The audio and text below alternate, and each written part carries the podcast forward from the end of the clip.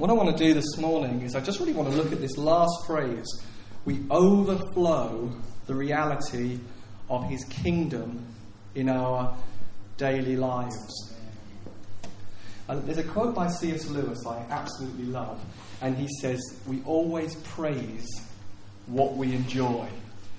We always praise what we enjoy. It's really natural to praise what we enjoy. For example, you, you go to a brand new restaurant, and how many of you have done this? You tell everybody about the restaurant.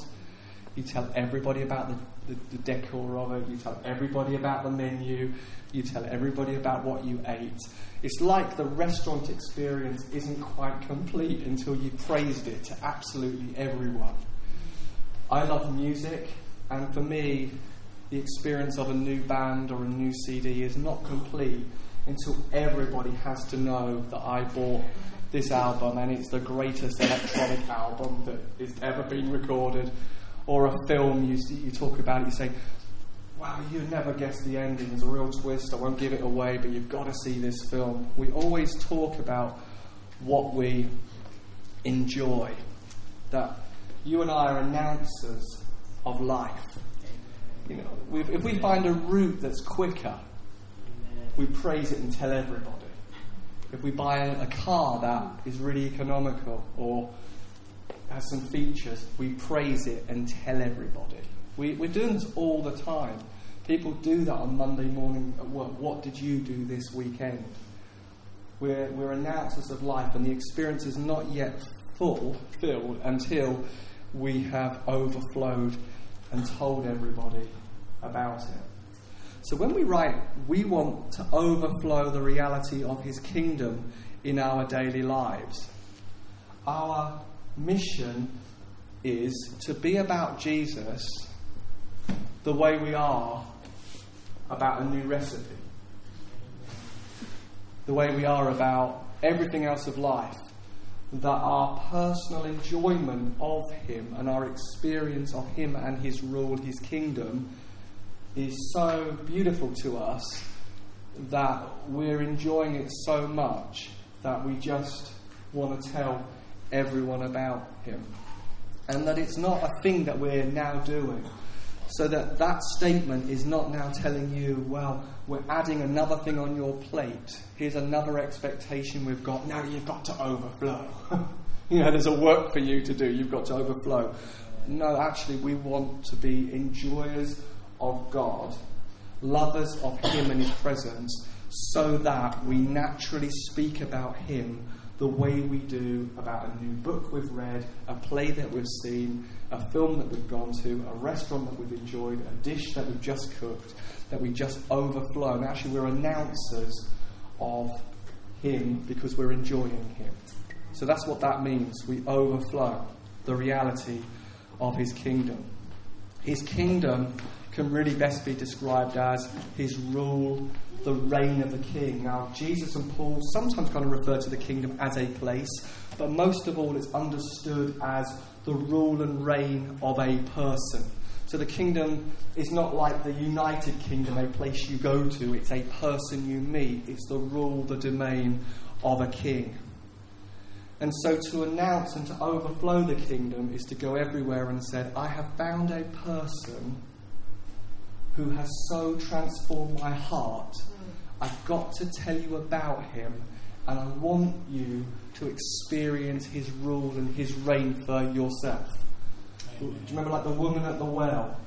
I met a man who told me everything I've ever done. Do you remember? Meet, Jesus meets her at the well, tells her about her whole life. She encounters God. She goes back and tells the story, and then Jesus stays with them, and then they say, Now we believe, not because of just because of your testimony, but because we have in effect tasted and seen ourselves. In Isaiah 52, verse 7, we get Isaiah talking excitedly about somebody who's living this overflowing life. And the verse says, How lovely on the mountains are the feet of him who brings good news. Good news announcing peace, proclaiming news of happiness. We might be asking, what is this good news, Isaiah? What's this beautiful good news? Why is this news that this person is announcing bringing happiness? And then he goes on to say, our God reigns, our God reigns.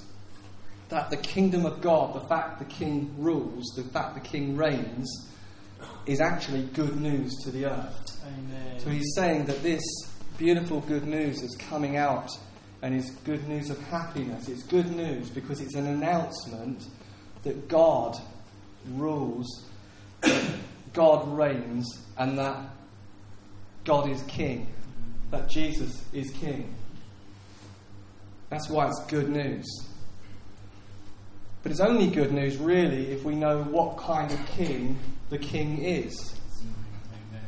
That Isaiah is saying it's good news, God reigns, God reigns, because he has at least the beginning of a revelation of the goodness of the king and the goodness of his rule and the goodness of his reign. The full manifestation of what does the kingdom of God look like, or what does the rule of the king look like, was actually found in Jesus. So if we want to know why it's good news that God reigns, we need to look at what happened when God became flesh, when the, the one who is the very substance of God comes to earth in the incarnation, where God, who, who Jesus fully God and fully man, comes to demonstrate the rule and the reign of the king. So if we want to know what kind of king God is and why it's good news, we need to look at the life of Jesus and what he did. So if you want to turn in your Bibles to Acts 10:38, we get Luke telling us an insight into what Jesus did and what Jesus established and what happened when Jesus walked the earth. So in Acts 10:38 we read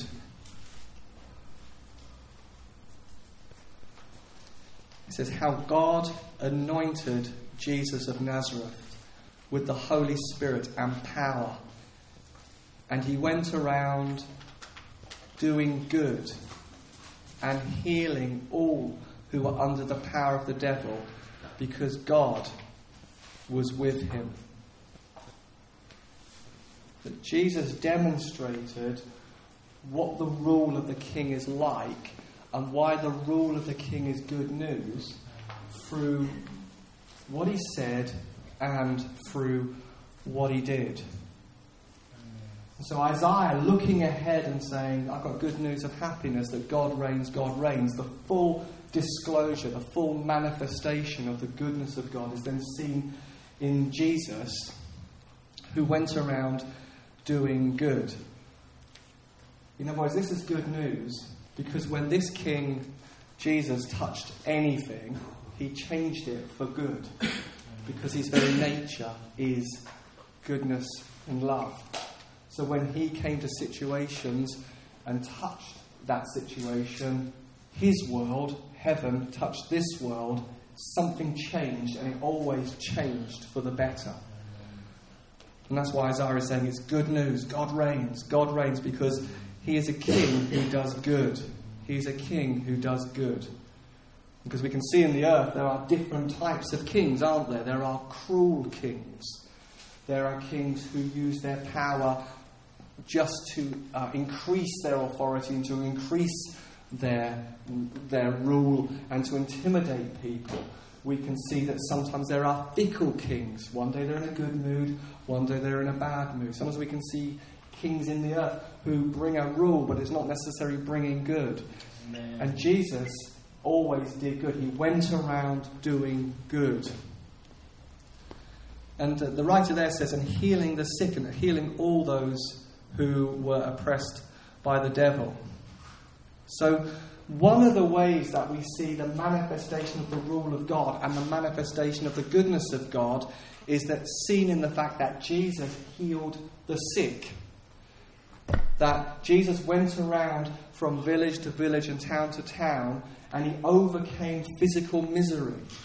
That's why people would come to him because they would bring their sick that they would bring them because they knew that Jesus went around doing good and he had the power and the authority as king to heal people. Maybe they didn't understand fully that he's the God man, but at least they understood that when he came to a village, he could do stuff and things would change. And so you see the woman who'd been um, struggling with the issue of blood for 12 years and spent all of her money on doctors. She hears that Jesus is in town. She presses through the crowd to touch him. Jesus stops and says, Power's gone from me. She's healed. See, when Jesus came, there was this great euphoria because there's, here's somebody who can do something about our physical misery. They didn't understand that he was going to be the suffering servant, the servant who would go to the cross. But what they understood was he's going around doing good, and things are changing when we get near him. That's why the three friends lower their friend through, some commentators say, through Jesus' roof when he's crippled to get a touch from Jesus. And they lower him and remember, Jesus said, Your sins are forgiven, something only God could say, which is why the Pharisees said it was blasphemy. There's Jesus giving a clue that he's the God man. And then he says, What's harder, for me to forgive sins or to heal this man? He says, You know, get up, and he's healed. So whenever Jesus was around, people would get a breakthrough on their physical condition. So if you want to turn to Matthew um, 4 23.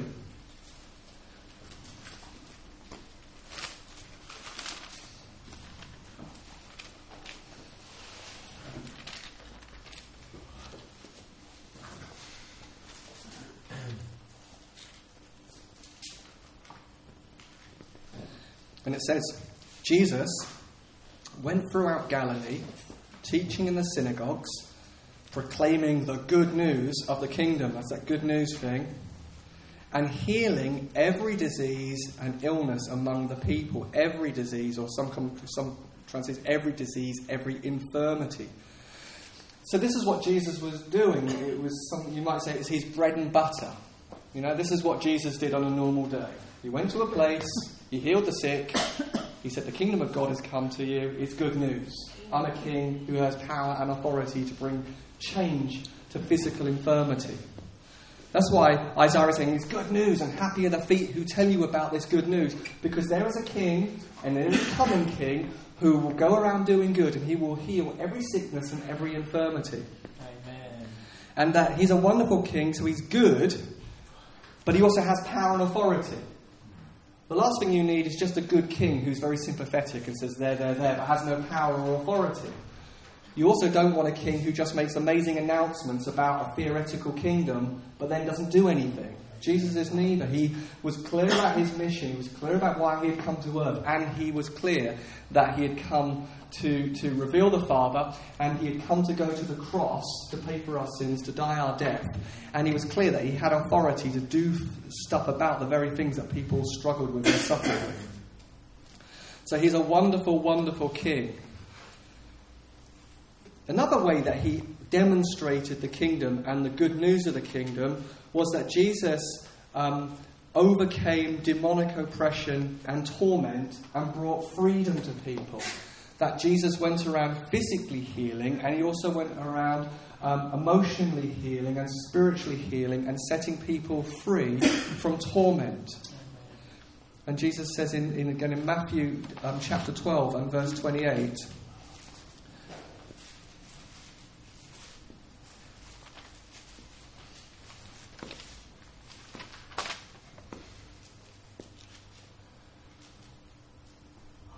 Says, if I drive out, he's been accused actually of, the Pharisees are saying, look, you're, you're driving out spirits by the demonic. I mean, Jesus was accused of foul things, but obviously that was not true. He says, if I drive out demons by Beelzebub, by whom do your people drive them out? So then, they will be your judges. But if it is by the Spirit of God that I drive out demons, then the kingdom of God has come among you. So, a demonstration of what his kingdom is like. Amen. An answer to torment and misery caused by the, the, the, reality of the demonic and the spiritual realm. That Jesus had authority to announce freedom, to bring freedom, to, to not just say something and talk about it, but to do something about it and bring radical freedom to people. Do you remember when Jesus got baptized and the Father says, This is my Son whom I love, and with him I'm well pleased? And then the Spirit, the Holy Spirit took him into the desert where he was um, tempted for 40 days. And then he came out in the power of the Spirit. And when he came out, it says in Luke 4:18, Jesus makes this announcement in Luke 4:18. This is Jesus saying, "This is what I'm going to do in the earth. This is Jesus' mission statement. This is what I'm going to be doing." The Spirit of the Lord is upon me. He's talking about himself because he has anointed me to proclaim good news. Again, that good news to the poor. He has sent me to proclaim freedom for the prisoners and recovery of sight for the blind and to set the oppressed free, to proclaim the year of the Lord's favour. Amen. So he went around doing good, healing the sick, and setting the oppressed free, and, and proclaiming freedom for the prisoner. This is, this is why it's good. This is why Isaiah is make beautiful feet, announcing good news, good news of happiness, because God reigns, God reigns. There's one who's got authority over sickness, and there's one who's got authority over the things that oppress people, bind people, imprison people, and, set, and cause people to be captive and prisoner. And so he's announcing at the start of his ministry captives can be set free and prisoners can be released. Amen. So we can become captive Amen. and we become a prisoner by believing lies about who God is and what God's like. We can become captive to um, religious torment by believing that the king is cruel, or the king is fickle, or the king is hard to please, or, or, or, the king is never pleased, or the king is changeable or grumpy, and you have to do certain things to keep him on your good side. That can be a lie that can cause oppression, which leads to legalism and religiosity. And the kingdom comes to set people free from that by bringing a rea- revelation of truth and a revelation of his reality. So he came to set the oppressed free, delivering them from lies and saying, I'm going to give you a full disclosure. This is what God is like. He's compassionate, he's kind, he's gentle. He brings a breakthrough for those who have been captive by lies, who believe lies about God, lies about themselves, lies about the circumstances, lies about one another. That the kingdom comes and brings, Jesus said, You'll know the truth, and the truth will set you free truth, that word truth can also be translated reality. You will know the reality of what I am like, and the revelation of the reality of what I am like will bring you freedom. So Jesus went around revealing what the Father is like, how the Father treats people, Amen. how the Father has compassion on the sick, what, what the Father is like to those who are on the outside, the oppressed, the leper, the one who doesn't fit the system. And Jesus went around releasing captives and setting them free. And he also came to those who were imprisoned. You know, that we can become imprisoned through unforgiveness. It can imprison us, it can lead us to a place of torment. Do, do you remember the story about the man who was forgiven a huge debt and then he refused to forgive someone of a smaller debt and it says he was taken away and tormented. It's like the place of unforgiveness leads us to a place of torment. Like Joyce Meyer says, unforgiveness is like drinking poison and believing it's going to hurt your enemy. That's what unforgiveness is, you know. And we meditate on it, mull over it. And the kingdom comes and reveals a king who is so generous in his forgiveness of our debt, he brings us into a kingdom where we choose to forgive other people. Another way people say you can actually open the door to torment and become a prisoner is through self pity. And the kingdom comes to those of us who can struggle with unforgiveness, those of us who struggle with um, self pity, and the kingdom comes and brings the gift of repentance. Repentance isn't an ugly word. It's not necessarily crying for 10 hours and beating yourself up and calling that repentance. I love what somebody said. They said that we get into the kingdom, and often our repentance, our saying sorry, our turning around, our changing our mind was accompanied by tears because we were recognizing that we had sinned greatly against a great king and we were very, very, deeply sorry. Then, for the rest of our Christian lives, we only understand that repentance is sorrow and crying. Now, it can be, But repentance can also be laughing and joy and great pleasure. As the king says, there's a door open for you. You just need to change your mind and forgive. You just need to turn away from self pity, change your mind about that, and give yourself to gratitude and thanksgiving and recognition of what God has done. And there can be great joy in that too. And so Jesus went around doing good, healing the sick, and setting captives free and prisoners free by bringing the reality of his kingdom. It's the kindness of the king that leads us to change our mind.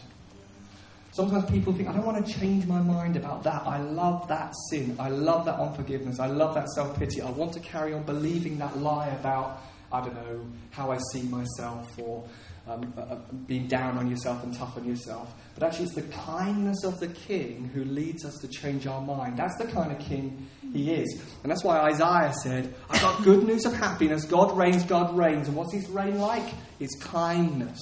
Amen. It's kindness that leads us to repent and come out of captivity and come out of prison. It's not the killjoy God who says you can't, you can't, you can't. It's the God who says, find out how to please me find out about my kindness, and my kindness will cause you to let go yeah. of everything that holds you back, imprisons you, and, and leaves you feeling captive. So, in conclusion, the life that we've always wanted, the freedom that we've always longed for, the liberty that you've always craved, the peace, that inner world that's free from irritation, agitation, and frustration. That love you've always wanted to experience, that love you've always wanted to give, that gentleness you've always wanted to know and display is only available in the rule and reign of this king. Isaiah says, I've got good news of happiness for you. God reigns, God reigns, God reigns. And so you can see what kind of king he is. He's, he's a good king. When he touches our lives, he always brings goodness. He's a good king. He has mercy on our physical affliction. He's a good king. He understands we're but dust and comes mercifully to release the prisoner and set the captive free. He's a good king. The life you've always wanted is only available in the rule and reign of this king. Amen. It, Amen. He, he, he cannot be he cannot be one of the things we do.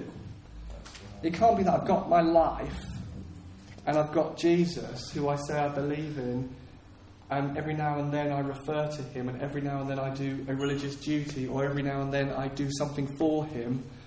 He comes as king. And I think one of the struggles on planet Earth is one of the lies that's been sown is that he's not a good king that he's a restrictive king, that he's a punishing king, that he's not a kind king. And so people run away and they hold their stuff close to them because they don't want the king to get near them because if the king gets near, he might take away their joy. Now, actually, freedom is only found in the kingdom of God. It is for freedom that Christ sets us free. The whole thing of the kingdom is where the Spirit of the Lord is, there is freedom. Amen. And so the kingdom of God is not this list of rules of do's and do nots. It's this expansive space where we get to live with the king and find out what pleases the king. The life you've always wanted only is available as you come to Christ and say, I want you, I want you to be God. I want you to rule and to reign. I want you to have your free reign in my life. You see, it's his loving, if you look at Galatians 5, you look at the fruit of the Spirit. The fruit of the Spirit is not a job description of us of traits to work on.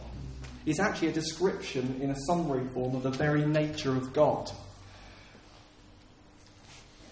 It's not a list of to dos. You know, this year I'm working on peace. I might work on patience in the new year. I, I might work on joy later on. He says, walk by the Spirit, live by the Spirit, sow to the Spirit, have a relationship with Holy Spirit. He will rub off on you, and then the very traits of a loving, kind, faithful, gentle King will rub off on you. So it's actually his kindness, his gentleness, his faithfulness, his goodness, his love, his joy. Somebody once said a joyful God sometimes messes up our theology. He's so full of joy. Jesus was anointed with the oil of gladness above his companions. It says in Psalm 2 that God laughed at what his enemies were saying and God laughed at what his enemies were planning. He absolutely loves you. You bring him so much pleasure. And so his kindness, his love, his gentleness, his compassion causes us to have a willing surrender and submission to the king. It causes us to have a childlike dependence on the king so that our cry becomes a willing cry. Your will be done in my heart as it is in heaven. Amen. That's where we're, that's where we're going, where we, we, we see Him and experience His love, where we say, Your will be done first in my heart as it is done now in heaven. How do the angels do the will of God? They do it obediently and joyfully. That's what we're saying. I want your will to be done in my heart as it is in heaven. I want to do what you say. I want to obey your voice, not as some hard, heavy yoke burden. My burden is easier, my yoke is light, Jesus said. In other words, I'm not a God who crushes you like the religious leaders who say, do this and don't lift a finger to help you. God opposes that kind of leadership. God's kingly rule and leadership is it's kind, it's light, it's easy, and it leads us into a place where we want to obediently and joyfully follow Him in every single way that we are. Your kingdom come, Matthew 6:10. Your will be done in my heart as it is now done in heaven. See, Jesus is the only king who gives the verdict before the performance. Every, everything else on planet Earth will say perform in a certain way, and then you'll get the verdict.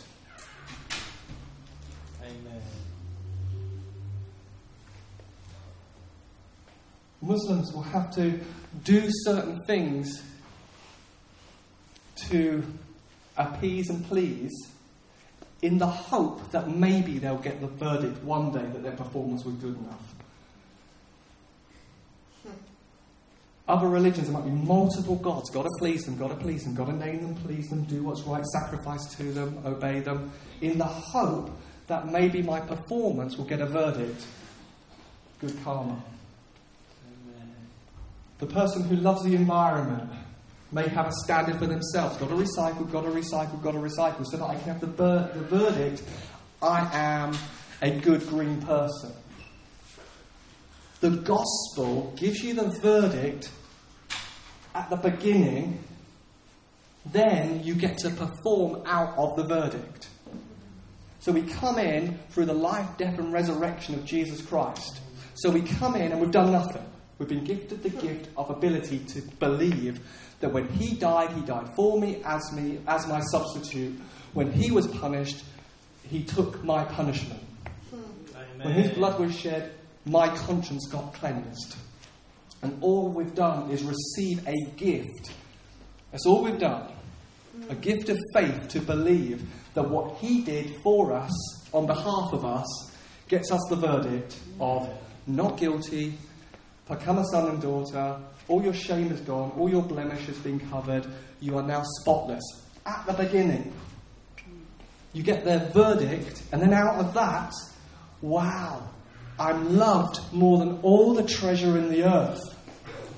He loves me and calls me his son and says, I'm well pleased with you. I remember saying that to a friend, I've just become a Christian, and, and I said to him, I've not done anything yet. Funny, I've become a Christian one week and was already understanding legalism. No, he said, No, you don't have to do anything. Don't you get it? You come in and you're accepted from day one. You don't have to overflow the kingdom. You don't have to do anything to be accepted. You get accepted on day one. Then the performance comes out of the love, tenderness, and acceptance of God. So now, out of love, I say, Let your will be done in my heart as it's done in heaven. I want to joyfully, obediently follow you and do what pleases you, not to get a verdict, because I've got a verdict. Amen. That court is adjourned. Not guilty. Amen. Go free. Penalty paid. You come right in. Now I'm saying, I want to obey you joyfully like the angels do because I've already got the verdict. I'm a son. I've got nothing to prove. Nothing to earn. Now, our trouble is, is we sometimes put ourselves back into the courtroom on a daily basis where the prosecution will say, Oh, bad egg. Amen. Saw that conversation, saw that court, saw what you watched. And then the defence will say, Not really that bad. Didn't you see, Your Honour, the way that they read the Bible and, and this overflowing bit, they want to do it. And then the prosecution says, Not very consistently, though, is it, my lord? Surely it's not enough to be not guilty just to overflow and share the kingdom once a year. But at least it's once a year, says the defence. No, you come out of that court case because that's been adjourned. What are you doing in that court? Jesus was tried on your behalf, and it was a it was an illegal court case, and where they spat at him, slapped him, and accused him of all foul things that were nothing to do with him. That was the court. It's gone, and Jesus took the punishment. Now that court doesn't even exist for the believer. And so the kingdom. it's good news, isn't it? We're free. We're free. So the kingdom works in us first, and then it works through us. Too many times we're thinking, I've got to do the works of the kingdom, I've got to perform for the kingdom, and we can see this and say, oh, this is just a new set of performance. No, it works in us, a revelation of the gospel, of Jesus, his goodness, and his rule, and then it will work through us. The kingdom starts as a mustard seed in our heart and then grows, and as it were, it's like yeast in the leaven of our heart and expands and, and, and fills. And so the kingdom grows on the inside, and the kingdom brings life and it brings healing, it brings freedom, it brings repentance, it overcomes sadness and brings joy. And then this enjoyment is not complete until everybody knows about it.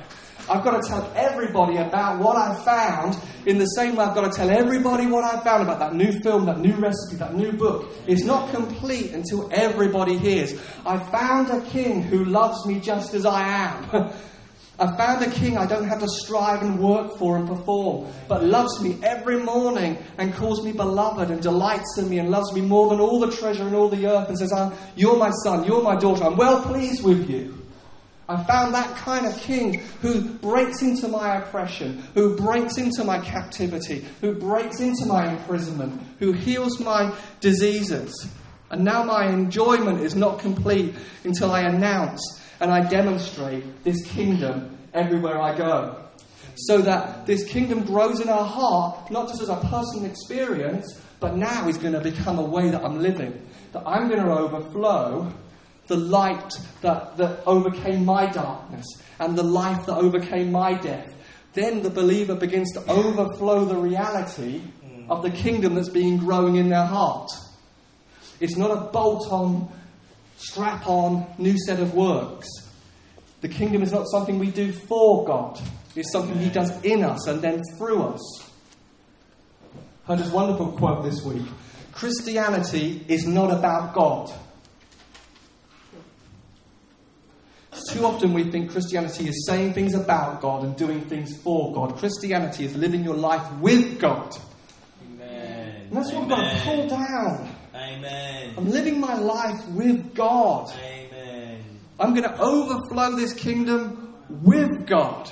I'm going to announce it. I'm going to demonstrate it. I'm going to do the works that Jesus did of praying for the sick and, and healing the sick and setting the captives free and releasing the prisoner. Because in Christ, that commission is now my commission. The, the Holy Spirit has anointed me to announce good news. Now I am one of those lovely feet on the mountains that brings good news. Good news announcing peace, proclaiming good news. God reigns, God reigns, God reigns. Amen. The kingdom works in us and then through us. Can bring life where there's death, light where there's darkness, truth where there's lies, His reality where there's hopelessness. Mm. And then as it grows in a people and grows in our heart, it overcomes wrongdoing, it brings righteousness and abounds in justice. And then it will be like you hear in the, in, in the New Testament everybody wants a king like Jesus. As we let him love us as we come under his rule freely and say, Let your will be done in my heart as it's done in heaven, let it be done as the angels do it. Everybody wants a king like Jesus. People don't want to necessarily just hear about God or doing or meeting people who are doing things for God. They want to meet people who are living with God, who are living in the same world that they live in, Amen. being impacted by the same struggles that they're struggling with, who overcome doubt, who overcome frustration, who overcome it by his love and his patience and his kindness, that can say, I have had an experience of him. Let me tell you about it.